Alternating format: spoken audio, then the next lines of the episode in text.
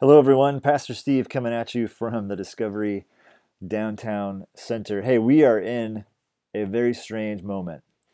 And I want to begin uh, by saying a couple of, of words of thank you. First of all, to our Discovery community, our Discovery family, thank you so much for all of the ways that you guys have been uh, flexible and uh, willing to be creative and, and, think through different ways of being the church uh, over the course of this week as the news has rolled out and we had to make adjustments uh, to various things. So, by now, most of you, I'm guessing, if you're listening to this, know that we have had to cancel our uh, Sunday morning gatherings. And I, I use that terminology very intentionally. We're not canceling church, church doesn't get canceled um, because church is not an event, right? We've talked a lot about this over the last year and a half. Church is a, a community, a group of people, a body that we are a part of, and that does not uh, is not contingent upon us being able to meet in a particular place at a particular time. So, a, a couple of things that I want to say here as we begin um, moving through what is going to be a, a strange, disruptive season, but also I think, a season of great opportunity for us as a community of Jesus followers in this place and in this time. So, we, over the course of this week, you know, I've had to make a couple of different decisions. On Tuesday, we had decided to cancel uh, our Sunday gatherings for March 15th, 22nd, and 29th uh, in conjunction with the announcement or the uh, advisory of Yolo County. The very next day, we found out that the school district was uh, canceling all large group events on campuses. And at first, it didn't apply to us because the theater, Brunelle, where we meet, typically on a Sunday morning, is not uh, run by the school district. And they said, no, it's fine as you know, as long as you guys are comfortable with it. But then the next day, um, or Wednesday night, I don't even remember now. It's been that kind of week. Anyway, they decided to follow the policy. So what this means for us as a community, we will not be able to gather on Sunday mornings at the theater until May at the earliest, or unless something changes dramatically here in the near future, which it may. So stay tuned. Now, having said all of that, uh, this is an interesting moment for us, and I think it's actually a, a moment that we are well suited for as a community because so much of what we do as a church is not dependent on a Sunday morning event. We talk about how we're structured simply around gatherings, groups, and generosity, and obviously the gathering is a big part of that. And we love our Sunday morning gatherings where we are able to be together in the same physical space and see one another, worship together, hear from God communally, take communion together, all of that great stuff. However, a, a lot of what we do is about relationships and groups and these smaller contexts where we are able to be in deeper relationship with each other. And so that's where things move for the foreseeable future is into that space. And, uh, and so I'm really proud of our, our group leaders for stepping up. Uh, I'm proud of our, our community for, again, thinking creatively about ways that we can respond uh, to this moment. And the overall uh, theme, I think, of this time is uh, to be thinking about other people. And, and this is, again, something that the church should already be really good at. But even more so in this moment, the decisions that we are making are about loving other people. Even if you don't feel sick, even if you don't feel personally impacted by the coronavirus, to make decisions that are going to be uh, protective of other people's health it is a way of loving sacrificially the way that Jesus loves us. And so that is the lens through which we want to make decisions over the next days and weeks as, as different uh, news items and, and reactions come across our radar. We want to continue to lead with love of neighbor. If there's a second word or theme for this moment, I think it's the, the word uh, creativity and the opportunity to do some things uh, uh, be forced in many ways to do some things differently, I think is a great opportunity for our community. And so we're doing a live stream on Sunday mornings and getting together for watch parties and brunch and, and all sorts of things is great. uh, ideas about serving one another, taking care of each other's kids, uh, bringing groceries, um, all those sorts of things are, are wonderful ideas. Groups getting together either digitally or uh, in person, all wonderful ideas. Opportunities to serve uh, through different organizations or, or partners that we have um, here uh, in Davis and Woodland are, are great. I know uh, there's an organization in Woodland that we work with called Fourth and Hope that could use more volunteers this month. Uh, the UC Davis Pantry could use some help this month. We want to be keeping our eyes and ears open to those sorts of opportunities, in addition to just the relational ability to check in on one another and make sure that everyone is doing okay during this time. We do want to honor this concept of social distancing, but we don't want anybody uh, to be in isolation in the sense that they're cut off from community or don't have folks who are checking in on them. So, Discovery Family, an opportunity for us to actually be the church in very real and tangible ways over the coming days and weeks, even if we're not able to gather on Sunday morning. Now, having said all of that, we do want to continue to get um, content to you in terms of you know the things that we would normally be doing and, thinking about and talking through. So today we're going to consider our next practice. This is a, um, going to be a version of my teaching on on the practice of solitude, and we're going to uh, you know again move forward with this week in and week out, and you can follow along in all the different formats that you're able. Uh, to follow along. So let me pause here for a moment and pray, and then we will get into uh, a brief conversation on solitude um, that hopefully is helpful for us as we, uh, again, move through a very strange moment. Uh, but we're going to do it together. So let me pray. Heavenly Father, we know um, that in a moment like this, there's confusion, there's all sorts of reactions, there's fear, there's anxiety. Um, and then there's also the very uh, real um, uh, truth of this virus that is impacting people directly and indirectly. We pray for those who are impacted directly, God. We pray for healing. Uh, we pray that this thing would not spread or cause um, any more uh, suffering than it already has. God, we know you are the great healer and physician and that you can take care of something like this. No pandemic or epidemic is too big for you to handle. So, God, we pray against this virus. We pray for those who are on the front lines of this uh, as doctors, as decision makers, um, as leaders in different sectors of our world and society, God, that you would give them strength and courage and wisdom, help them to be making good decisions during this time. God, for us as a community, um, we pray against fear. Uh, we want to be wise. We want to be good stewards. We want to love our neighbors well, but we also don't don't want to be paralyzed by fear. And so, would you help us uh, to lead with love, to love our neighbors? And if that means um, staying apart for a, a, period of time, help us to do that well. If that means checking in on people, uh, help us to do that well, God. May we just be a community that is defined by love during this season. And then give us great creativity as we move forward together and discover different ways to be good news to each other and to our city. We pray this in the powerful, strong name of Jesus. Amen. Our family was living in uh, Boston in 2013 when some young men placed bombs at the finish line of that year's marathon. And that set off a very, very strange week in the city of Boston. The whole city went into lockdown for a part of that week. It was a very strange time. And part of that strangeness was just the way that things slowed down. Like the whole city ground to a halt while this manhunt was going on.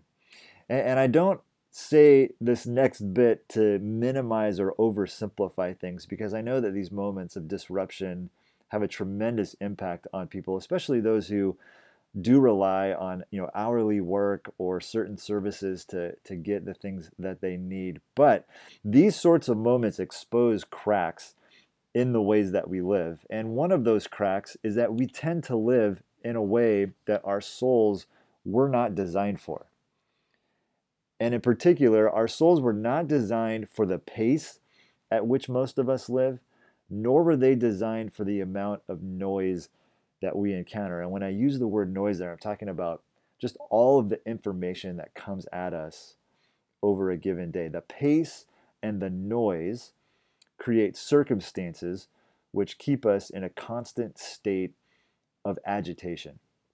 I want you to imagine a, a jar, like a big mason jar that's full of water and sand or dirt. And imagine that this jar represents you, body, soul, mind, and strength. When we live at a fast pace with a high decibel level, we live in this state of agitation. That jar is just constantly being shaken. And as a result, we become muddled, jumbled, opaque, a mess, right? You can't see through that anymore because all that dirt and stuff has just been jumbled around in that jar. Parker Palmer writes The soul is like a wild animal, tough, resilient, savvy, self sufficient, and yet exceedingly shy. And so when we live with noise at a fast pace, this agitation sends our souls scurrying for cover, and we can lose touch with this deep part of us.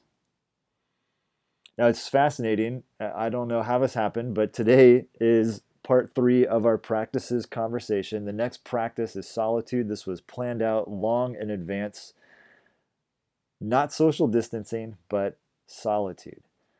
And so I think this practice is actually a very good gift to us in this moment that we are in. Now, just as a reminder, four foundational texts for this practice conversation. We've been looking at them over and over again. Philippians chapter 2, verses 12 and 13. Work out your own salvation with fear and trembling, for it is God who is at work in you.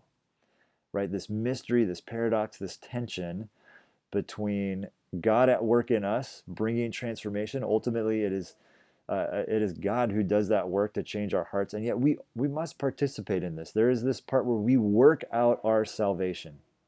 Colossians chapter one. To this end, I strenuously contend with all the energy Christ so powerfully works in me. I strenuously contend, but with the energy that Christ works in me. 1 Timothy chapter 4, train yourselves to be godly. We've talked about this a lot, right? We're not trying to be spiritual people. We're not trying to appear like we've got it all together. We are training ourselves in the ways of Jesus through these practices. Finally, Jesus' own words in Matthew chapter 7 Therefore, anyone who hears these words of mine and puts them into practice is like a wise person who builds their house on a rock puts the words of Jesus into practice. This is the adventure that we are on this year, this adventure that Jesus invites us into. Zoe aionios, right? Life to the full, life abundant, eternal life. This life is meant to be experienced. It is meant to be practiced, not simply observed or learned about. Now, our big idea today is that healthy spirituality, what we've been defining as right relationship between us and God and between us and others, healthy spirituality, right relationship is boundaried by a pattern of engagement and withdrawal. I think we get engagement, right? Most of our lives are lived in engagement. Work, school, all the different activities that we're involved in, this constant moving, the, the relationships that we are a part of. And if anything ever slows down, we have our smartphones with us to provide a distraction. All of these things may be very good things, but they disturb us, they agitate us, they keep, again, if you imagine that jar, they keep that jar in a state of agitation where it's cloudy and, unsettled. When this pattern of engagement and withdrawal is out of balance, we put our souls in danger. Our shy souls crave quiet, crave these moments of withdrawal where we slow down, we turn down the volume, and that, that soul can come out and express itself. Silence and solitude, though, freak us out, for being honest. When we live in a world where we can literally be distracted our entire waking lives, this decision to intentionally separate ourselves from activity, from people, from noise can be a bit scary. And yet we begin with the truth that God Himself Jesus, God in the flesh, honored this pattern of engagement and withdraw. One example, Luke chapter 5, verses 15 and 16. The news about him spread all the more, so that crowds of people came to hear him and to be healed of their sicknesses. But Jesus often, Jesus often withdrew to lonely places and prayed. Here is Jesus, God's Son, the second person of the Trinity, the divine in human flesh, taking time to withdraw. Here is God as limitless a resource as exists in the universe, choosing to limit himself. Jesus, who could have healed everyone, looking need right in the face and going off by himself, withdrawing to a lonely place to pray. Kind of unsettling, actually, if you think about it, if you're really being honest. If anyone had an excuse to keep going, to stay moving, to turn up the noise, it was Jesus. He could handle it, right? But instead, he withdraws because healthy spirituality, right relationship, requires boundaries. The soul must be protected. And so, if even Jesus had to say no, had to say no to good opportunities, to a chance to build his brand, to make a name for himself, to accomplish more good things, how much more do we need this practice? We who are limited and finite in our resources, how much more do we need this practice? Now, Turning to the Old Testament story for a moment, 1 Kings chapter 19, we meet a man named Elijah. A little bit of background on Elijah. Elijah is a prophet of the living God, and he has had a very good run as a prophet. Comes on the scene in 1 Kings chapter 17. Uh, events that he foretells come to pass he takes a small amount of food for this widow and multiplies it several times over. He brings a dead kid back to life, some foreshadowing of what Jesus will do when he comes on the scene. And then the sort of culminating moment, Elijah has this showdown. During this time in the Old Testament story, the people of Israel were, were way into the worship of this false god called Baal. And, and there's all these prophets of Baal that, that have this encounter with Elijah. It's like one versus hundreds. And he wins this showdown in dramatic fashion. Fire coming down from heaven. If anyone should be riding high and feeling good about their accomplishments, it's Elijah. But when we meet him in 1 Kings 19, we discover he is not in a good place. Elijah was afraid and ran for his life. This is 1 Kings 19, 3 and 4. He came to a broom bush, sat down under it, and prayed that he might die. I've had enough, Lord. How many of you have had enough this week? I've had enough, Lord, he said. Take my life. I am no better than my ancestors. Elijah, at this moment, is done. He's depressed. His soul is weary. The pace and the noise of recent events have agitated his soul. I've had enough, he says. Now, in this place of total depletion and depression, God meets Elijah and begins to take care of him. First, with food and rest, which sometimes is all we need, right? A good meal and a good night of sleep can make a lot of things better, but other times we need much more than that. And so Eli- or so God invites Elijah on a journey. 40 days and 40 nights to this place called Horeb, the mountain of God, also known as Mount Sinai. This is where God gave Moses the Ten Commandments. Lots of other important things have happened on this mountain in the Old Testament story. Now, this is where we pick the story up. Elijah is in this cave on Mount Sinai. The word of the Lord came to him with this question What are you doing here, Elijah? And he replied, I have been very zealous for the Lord God Almighty. The Israelites have rejected your covenant, they've torn down your altars, They've put your prophets to death with the sword. I'm the only one left, and now they're trying to kill me too. The Lord said, Go out and stand on the mountain in the presence of the Lord, for the Lord is about to pass by. Then a great and powerful wind tore the mountain apart and shattered the rocks before the Lord. But the Lord was not in the wind. After the wind, there was an earthquake but the Lord was not in the earthquake. After the earthquake came a fire, but the Lord was not in the fire. And after the fire came a gentle whisper. And when Elijah heard it, he pulled his cloak over his face and he went out and stood at the mouth of the cave. And then a voice said to him again, What are you doing here, Elijah? Elijah has seen God show up in some powerful ways. This multiplication of food, raising the dead back to life, his prophetic words coming true. He's called down fire from heaven. But here on the mountain, God reveals himself to Elijah in this whole other way. It's almost as if Elijah has become addicted to the pace and the noise. But here on the mountain in this cave, all that noisy stuff, the earthquake, the wind that shatters rocks, the fire. God is not in any of that. Now, that bit that we just read, it begins and ends with God asking Elijah this great question What are you doing here? Might sound a little bit accusatory. It's actually, I think, a very gentle question, but also a brutally honest question. What are you doing here? This question is quite loving because it invites Elijah to be honest.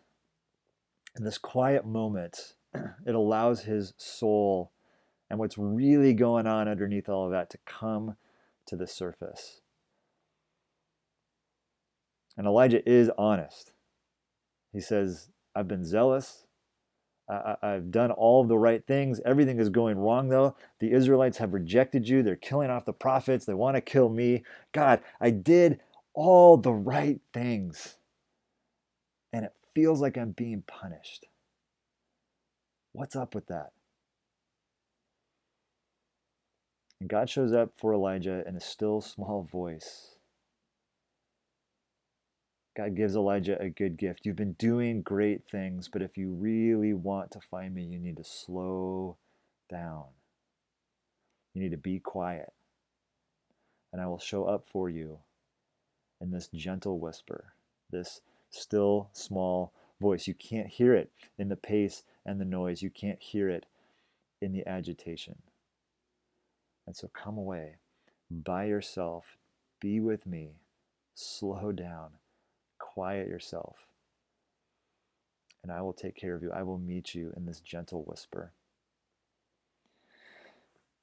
Richard Foster writes The desperate need today is not for a greater number of intelligent people or gifted people, but for deep people. Let me read that again. The desperate need today is not for a greater number of intelligent people or gifted people, but for deep people. I I love quotes. Uh, this quote I think has has sort of haunted me, driven me, been with me now for a while. I, I keep coming back to it. This idea of what we desperately need in the world is deep people. Other folks will use language like a, a non anxious presence, a sage, the wise person, deep people. There are intelligent and gifted people all around us churning out great content all the time. There are loud people screaming for attention everywhere we go, everywhere we turn. But who is wise? Who is discerning? Who is deep? We desperately need deep people. Deep people live this rhythm of engagement and withdrawal. They've gone off to the lonely places to hear that gentle whisper, the still small voice of God. They are settled and clear. If you imagine again that jar, it gets shaken up, but they've gone off to places where that uh, all that sediment can settle to the bottom and the water becomes clear again. Deep people are safe. They have space to love. They have space for compassion. They have space for other people because they've done the work of withdrawal and encountering God in those places. And when they return to engagement, they return with good news to offer. Again, silence and solitude freak us out because we are so trained to do something. Throughout Scripture, though, there's this invitation to do nothing, to be still. Exodus 14 14, the Lord will fight for you. You need only to be still. Psalm 46 10, be still and know that I am God. For those of us who just want to do something, this invitation to be still is difficult. And yet, this is one of God's good gifts, one of his great invitations to step out of the noise, step out of the busyness, step out of the pace, and just be with him. To allow all that stuff to settle, to let our shy souls come out, and, and to be loved and taken care of by God who speaks to us in a gentle whisper. Now, there is a practical side to this, right? This is a practice. And we're going to get into the practical side of this in our groups, and we're going to have a bunch of stuff for you to be able to work through to figure out what this looks like in your day to day life. But I, am not going to get into that here. I want to leave us with an image.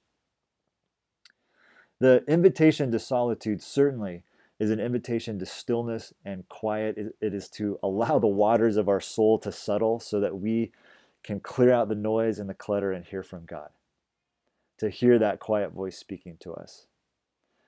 But I don't want to leave us, especially in this moment that we find ourselves in, this, this bizarre, disruptive coronavirus moment, this moment of social distancing. I don't want to leave us with this idea that solitude is passive, that it's about checking out or burying our heads in the sand.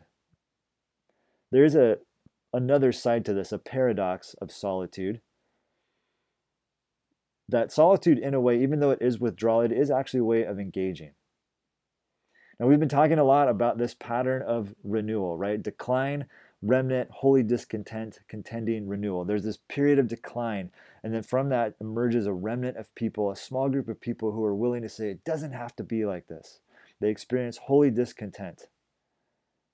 God, you can still move again. They begin to contend for this movement. God, would you do something? Would you do something? Would you act? And from this contending comes renewal. This applies very much to solitude. Solitude is a form of contending.